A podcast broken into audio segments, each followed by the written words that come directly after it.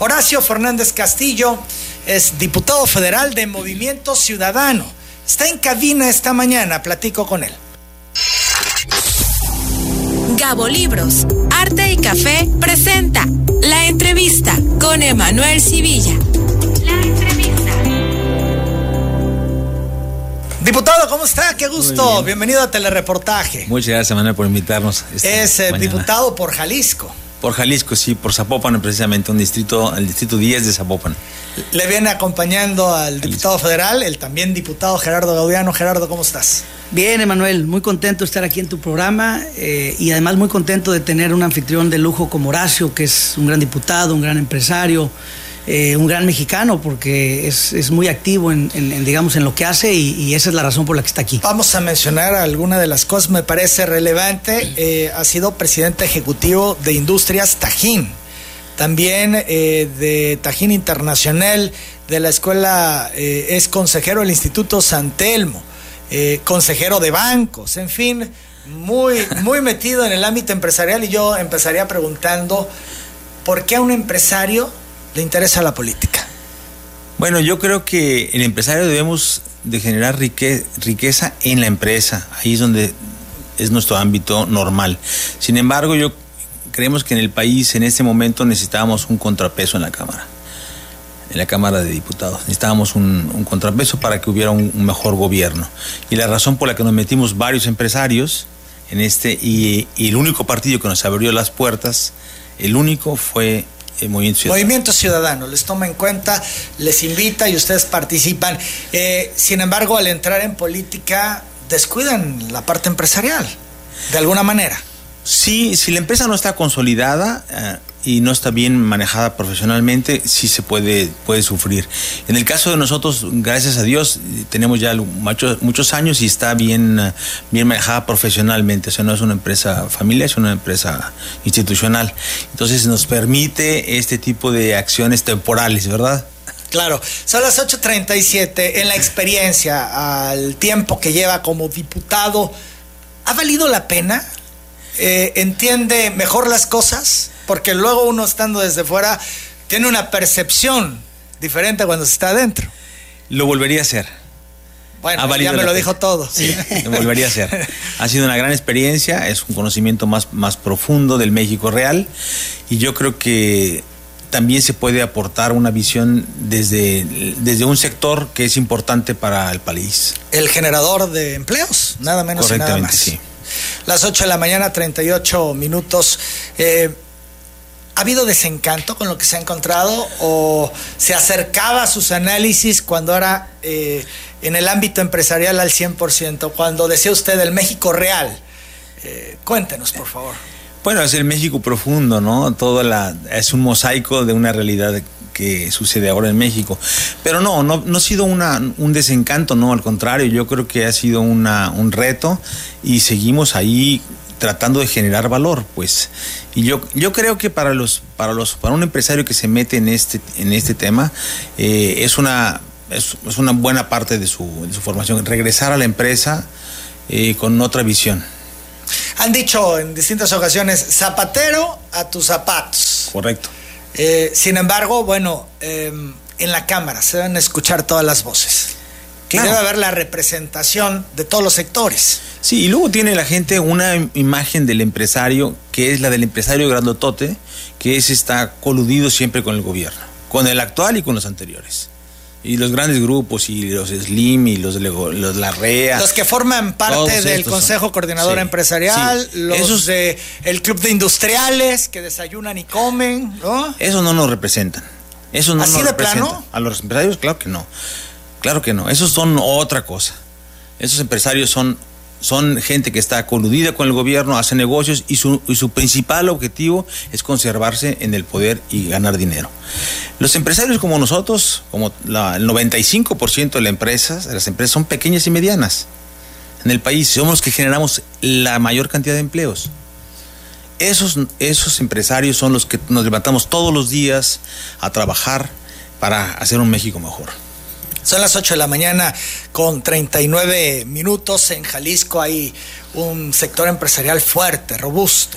Sí, y, muy unido con, eh, con, el gobernador Alfaro. Ahorita se dan, hay un, hay una, una unidad muy fuerte de todos los sectores en Jalisco y, se ve, se ven, se ve cómo se está Jalisco desarrollando. Hay municipios con pleno empleo, no hay bodegas para, para poder alojar nuevas empresas ahorita. Está muy bien. Yo independientemente del tema de seguridad, que es un tema federal, ese tema de, de los cárteles, creo que tenemos un, un, estado muy pujante, ¿no? Toda la parte tecnológica, también hay un corredor donde, bueno, pues eh, eh, le han puesto la vista no solamente en México, sino en el extranjero como que tiene un potencial enorme. Sí, yo creo que hay, hay, varias apuestas que han funcionado. Una es esa, la, la industria de tecnología. La otra yo creo que también fue el tema agroindustrial, agropecuario que ese, pues somos, como le llaman el gigante agropecuario, a mí se me hace un poco soberbio ese tema, ese nombrecito, pero yo creo que es un estado bueno en el tema agropecuario y funciona y se producen casi una eh, quinta parte de los alimentos del país ahí. Entonces, eh, creo que eso ha funcionado muy bien. El tema también, yo creo que también de, del turismo, ¿no? Creo que le, han denominado esta parte del nuevo Silicon Valley, ¿no? Sí. A este corredor tecnológico en Jalisco. Eh, no puedo dejar de preguntar, eh, ¿cómo han logrado los empresarios eh, jaliscienses avanzar? ¿Cómo han logrado crecer y sobre todo ponerse de acuerdo cuando vemos en el sur, en el sur sureste, tan compleja esta situación? Yo creo que hay que tener unidad primero. Pero ¿cómo lograrla? Es tan difícil, es de alguna manera fácil decirlo, pero... Con liderazgos como aquí, como Gerardo, creo que se pueden lograr ese tipo de sumar. Yo creo que ese es el tiempo de, sumar y dejar las diferencias a un lado, porque son mucho más las coincidencias y construir sobre esas. Siempre vamos a tener diferencias. Pero, ver, si, si tú y yo estamos divididos, mejor estamos de acuerdo en el 10%, dejemos ese 10% en paz y vamos construyendo sobre el 90%. Y eso yo creo que ha sido una actitud que hemos eh, privilegiado en el estado de Jalisco. Estamos platicando con el diputado federal de Movimiento Ciudadano, Horacio Fernández Castillo, presidente ejecutivo de Industrias Tajín, eh, una empresa importante que ha logrado destacar. Sí, sí, estamos en 65 países, es una empresa que es embajadora del Chile, de lo nuestro. Eh, México es origen del Chile. Claro. Y nos hace muy, nos hace sentirnos muy bien el poder llevar a tantos países un producto mexicano. E, es, eh, me parece, de los productos eh, emblemáticos de nuestro país, una marca emblemática que conocemos todos. Sí, ahora sí, la gente la quiere, la queremos y, y yo les agradezco mucho a todos ese, ese, ese cariño que le ponen a la marca. 8 de la mañana, 43 minutos. Han habido eh, temas importantes para el empresariado que se han abordado en San Lázaro, como el asunto del salario mínimo. Es un tema que se ha discutido y que, bueno, se han logrado cosas. En el caso de ustedes en Movimiento Ciudadano, todo esto, ¿cómo lo ven? Muy bien, yo creo que hemos sido grandes promotores. A mí en lo particular hace unos cuatro años hicimos una iniciativa de, se llaman Empresas por el Bienestar. Nos juntamos 20 empresarios, sin ninguna cámara ni nada, para proponer que nadie ganara menos de dos veces el salario mínimo. Y lo hicimos en nuestras empresas. Lo hicimos y luego y fuimos creciendo hasta 200 empresas ahorita y seguimos con el tema, ¿no? Yo creo que el tema del salario es un tema que necesitamos subirlo de manera urgente. No pasa nada, no es inflacionario, no es cierto. Es una gran mentira. Es lo que han argumentado, que al incrementar el salario se provoca en automático la inflación. No es cierto eso. No, es, es una... O sea, depende si lo reflejas en los precios inmediatos, pues claro que es inflacionario. Pero si, si los aumentos del salario los puedes eh, amortiguar con productividad, como debe ser, entonces no es inflacionario. Y eso es lo que hay que hacer. Y eso es lo que tenemos que hacer los empresarios. Y no es, no es eh, ¿por qué el salario mínimo? ¿Por qué pensar siempre en lo mínimo? ¿Por qué no pensar en cuánto es lo más que yo le puedo pagar a la gente sin, que, sin perder competitividad? Claro, entre mejor esté eh, el trabajador, más rendimiento, por lo menos así se piensa que debe ser, porque está contento en la empresa que está. Además, la empresa debe servir a la persona. Para eso está la empresa, para servir a la persona, no al revés, no a los accionistas, no a los bancos, O sea, necesitamos servir a la persona. ¿Ven voluntad en esta administración, Sí. la de López Obrador, en este aspecto? Sí, hay coincidencias, yo creo que sí hay coincidencias. Y, y ahora el tema este de las vacaciones fue un tema que Movimiento Ciudadano lo impulsamos y lo sacamos, el duplicar las vacaciones. Eso fue un éxito ¿Es importante. un tema de justicia? Es un tema de justicia, es un tema de justicia. Aunque algunos empresarios dicen, nos pega tremendo. Sí, pero tenemos, somos resilientes, podemos sa- sacar eso de otra forma y la gente lo necesita. La gente necesita más vacaciones. Y qué bueno que tienen ya mo- tenemos el doble de vacaciones. Entonces, estas dos eh, circunstancias que han ocurrido en San Lázaro permean en positivo a la base trabajadora, pero también a las empresas. Sí, yo creo que o sí. para las empresas es un golpe. No, al final vamos a ganar todos. Se gana Estoy todos. seguro. ¿Y se puede más, todavía incrementar más el salario? Claro, yo creo que sí. Necesitamos hacer muchas cosas. Ahorita el gobierno, el, el, hay dos temas muy graves. Uno es el sistema de salud, está quebrado en el país, no funciona, ¿no? Y aparte, pues quitaron el seguro popular, menos. El INSABI no jaló. Entonces, eh, no y ahora está el. IMSS Bienestar como experimento, entiendo Un yo. experimento, pero pues ya es muy tarde, ya estamos en el cuarto año, ya no vamos a... El tema aquí es que no hay salud para la gente. Eso es, terrible, ¿no? Y los empresarios tenemos la obligación de, suplir esas cosas, de suplir esas deficiencias. Yo creo eh, que tenemos que dar, en la medida de lo posible de cada empresa y de sus posibilidades, suplir ese tema de, seguro, de, de- de salud. Mientras que el gobierno federal se organiza otra vez. Las 8 de la mañana con 46 minutos. Vamos a la pausa, regresamos, seguimos platicando con el diputado federal Horacio Fernández Castillo. Telereportaje. Horacio Fernández Castillo es diputado federal de Movimiento Ciudadano. Estamos en esta plática. Eh, su motivo de visita a Tabasco, diputado. Bueno, es que en, en Tajín eh, tenemos un pro- tenemos muchos proyectos sociales porque nosotros donamos el 20% de las utilidades que desde hace 40 años que retiramos a la educación, a proyectos de educación. Dentro del proyecto de educación tenemos el más grande social, es una escuela nacional de cerámica que no existía en el país. Es un proyecto que acariciaron desde José Vasconcelos, eh, después de la revolución, y siempre se empantanó, siempre se politizó. Y nosotros queríamos un proyecto nacional que pudiera rescatar las tradiciones mexicanas, pero también que atendiera a los más necesitados relacionados con la cerámica en el país.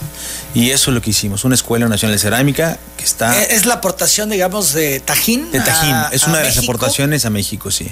Entonces lo que hacemos es, hicimos una escuela eh, nacional de cerámica que tiene un, muy ambicioso porque prevé tener en licenciatura, maestría y doctorado en cerámica. Es la única escuela nacional de cerámica. Eh, Es una licenciatura. licenciatura, maestría y doctorado. Y aparte Wow. de talleres, en fin, es, el alcance es muy grande, está situada, ubicada físicamente en Jalisco, en Tapalpa, en, una, en la montaña, en un pueblo colonial que se llama Tapalpa. Y la- nosotros, pero es una escuela que se acerca a la gente. Por eso venimos aquí a Tabasco, porque con la invitación de Gerardo, mi amigo, eh, realmente queremos llegar a la gente, a las necesidades, y trabajamos muchísimo, sobre todo con indígenas, mujeres de todo el país. Entonces hemos construido unos hornos especiales que no contaminan, eh, que no dañan la salud de las mujeres, que muchas de ellas están enfermas de cáncer, porque al aspirar en una quema eh, es como si se tomaran 12 cajedillas de cigarro Van dañando los pulmones. pulmones, entonces, y luego no contamina el aire, eh, te ahorras el 95% por- de árboles porque es de leña, porque funciona eh, muy eficientemente, es un modelo que nos regaló un, un- un ceramista japonés. Y, y bueno, hemos puesto esto en, en Oaxaca, en Chiapas, en Chihuahua y ahora en Tabasco, que estamos muy contentos de estar Ah, qué bien, excelente. Sí, y venimos a, a inaugurar hoy el Ya está listo. Y está aquí el, el- el, digamos... El director. Sí, está el director de la escuela, pero también el japonés, del que acabas de hacer mención, Ah, sí. Horacio, está viviendo en Jalpa. Tienen más de un mes aquí el director de la escuela, eh, los que vienen a hacer talleres, los que vienen a hacer cursos, viviendo en Jalpa de Méndez. Y están muy contentos por la convivencia que han tenido con las mujeres, sobre todo de la Trinidad.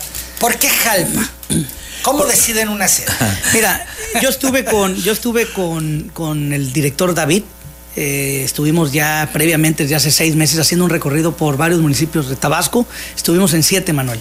Y David y los integrantes de la Escuela Nacional Cerámica decidieron que el lugar idóneo para poder eh, hacer este horno es la Trinidad en Jalpa de Méndez, porque es un corredor muy importante donde está San Simón Acajuca, donde está Mecoacán, eh, Jalpa, donde está la Trinidad y ahí decidieron, decidió la escuela, a pesar de que estuvimos en Bernet, Macuspana, estuvimos en Comalcalco, estuvimos en el centro, estuvimos en siete municipios. Yo los acompañé a la mayoría de estos municipios y ellos hicieron un análisis previo y decidieron que ahí era el mejor lugar y bueno, pues hoy estamos de verdad muy contentos por esta aportación que hace la escuela y la idea es transformar la alfarería en México, la idea es transformar esto en Tabasco. No sabes cómo va a cambiar esto la vida de las mujeres que están ahí. Se tiene el horno, pero eh, ¿quién les va a enseñar a las mujeres? este mes se les enseña exactamente. Eh, va a haber una capacitación. Siempre con cuando se construye un horno de estos viene con una capacitación adjunta, no solamente de operar el horno, que es muy importante, sino que también de, de costos de mercadotecnia,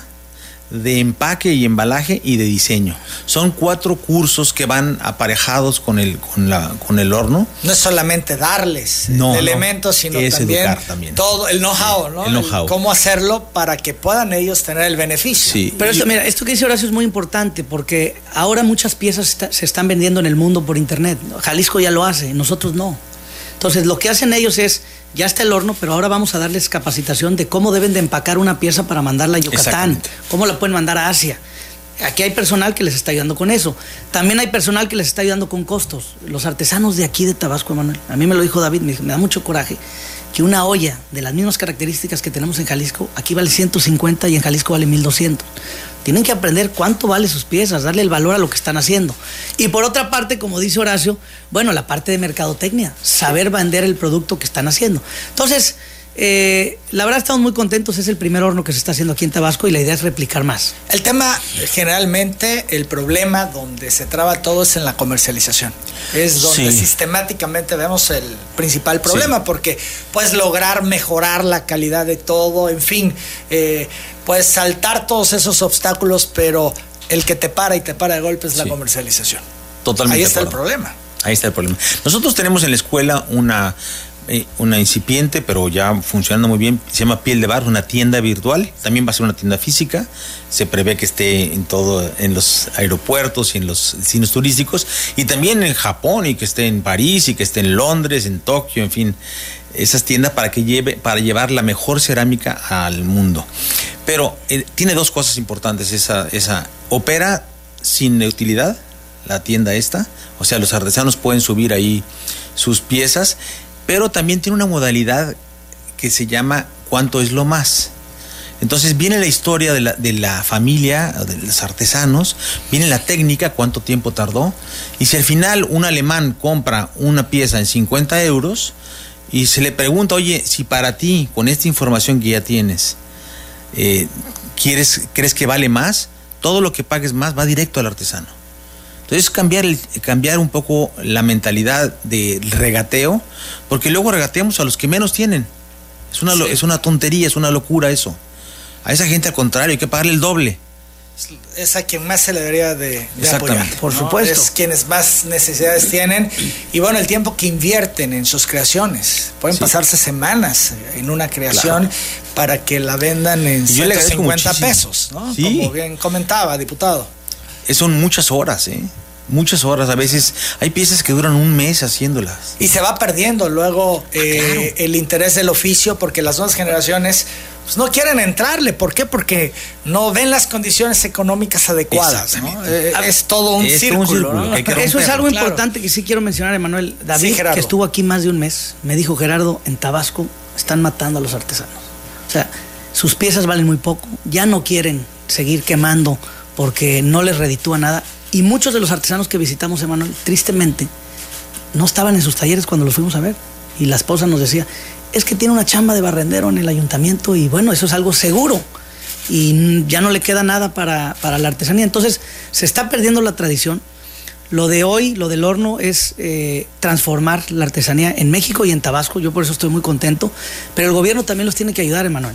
Porque honestamente, en esta labor titánica que hicimos de conseguir el horno, no hubo ningún apoyo del gobierno ni tampoco de empresarios locales. ¿Lo buscaste? Por supuesto, no yo, el, el director de la escuela. Quiero decirte que cuando llegó a Tabasco, Manuel, mandó correos también a varios empresarios, porque el horno, si no me equivoco, aquí me va a corregir Horacio, debe costar cerca de 600 mil pesos. Entonces, pues es una aportación muy grande que hace la escuela para Tabasco, pero también le entré yo a la aportación. Claro, No, al, nivel de. Pero apoyé como diputado federal y apoyé a la gente de la Y económicamente. Y económicamente. Aparte de ese gasto, ellos llevan más de un mes acá, en, te digo, viviendo en Jalpa. Eh, ellos tenían que poner una parte, hasta donde entiendo, David me platicó que buscaron a, inclusive hasta el gobierno, no hubo respuesta. David se dedicó a mandar correos electrónicos a varias empresas de aquí para decirles, oigan, esto es un tema de, unidad entre todos. Y, por ejemplo, fueron a comer a Cocina Chontal y resulta que los platos de Cocina Chontal son de la Trinidad.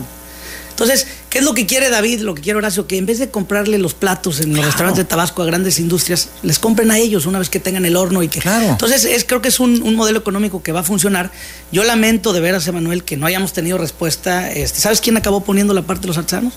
La empresa Lumen, una papelería de México fue la que puso esa parte. Y luego Horacio amablemente me dijo, Gerardo, si hace falta yo lo voy a poner. Y yo también puse otra parte y el horno se hizo. Porque cuando fui a, a Tlaje, eh, ¿dónde fue Tlaquepaque? Donde hicieron, donde hicieron la exposición de la escuela. Ah, sí, en Tlaquepaque. Éramos puros diputados federales. Terminó la exposición. Le dije, Horacio, ¿qué tengo que hacer para que pongas un horno en Tabasco? Gerardo, yo no soy gobierno. El horno se va a hacer en Tabasco en seis meses, ¿verdad? Sí. Y es una realidad. Y se logró. y se logró, pero, pero lo que te quiero decir con esto es que si no los apoya el gobierno, Emanuel, pues están condenados a desaparecer. Eh, ¿En qué terreno se ubica el horno? Está exactamente en una comunidad que se llama La Trinidad, en Jalpa de Méndez, eh, porque ahí pues eh, ubicó David más de 30 familias que se dedican a esto y creemos que es el lugar idóneo. Y bueno, pues ahorita vamos a. Vamos, Primero vamos a una reunión con, con, Canaco, con empresarios. Va a compartir este Horacio su experiencia. Porque te quiero platicar rápido, Manuel, que Horacio empezó Tajín desde cero, no es una empresa familiar hasta donde me platicó Horacio, su padre no los dejaba entrar a la empresa familiar y entonces Horacio empezó desde cero Tajín. Creo que eso es eh, algo muy importante destacar. Y bueno, Horacio gana su distrito, Emanuel. Horacio no es diputado plurinominal. Horacio hizo un programa durante la pandemia en Jalisco que denominó Jalisco sin hambre, en donde su empresa donó más de un millón de despensas. Entonces te imaginarás que después de eso la misma gente le pidió que fuera candidato y ganó muy bien su distrito. Y de verdad estamos muy contentos por esto, creo que es una gran oportunidad para Tabasco, Manuel, pero sí quiero pedirte a ti como empresario local que nos ayudes a, pues a fomentar esto. Y si el gobierno no los apoya, Manuel, lamentablemente pues eh, esto no va a prosperar. Y regalemos piezas de barro, ¿eh? En Navidad. O sea, yo creo que es un poco valorar lo nuestro. Hace tiempo, hace poco fui a Japón y compré un, un vasito chiquito para saque. 200, 200 dólares el vasito, 200 dólares. Entonces yo le pregunté al de la tienda, oye, ¿por qué, ¿por qué vale tanto? Pues porque es de la firma fulana de tal. Y ese es, ese es el tema, o sea, la marca es, la marca es la firma del artista. Ese es, él es la marca. Lo que le da el valor. Es lo que le da valor. Claro. Entonces, valoremos y demos y, regalemos estas, piezas. Son, son de nosotros, de, no, no de, de 10 años ni de, ni de 100, son de, de, cientos de años, quizás algunos miles de años, unos dos o tres mil años. Tenemos haciendo cerámica aquí en México. Claro. Las 2 de la mañana con un minuto. Vamos a la pausa, regresamos, seguimos platicando con los diputados federales. Vamos a hablar de Colectivo por México que se presentó ayer.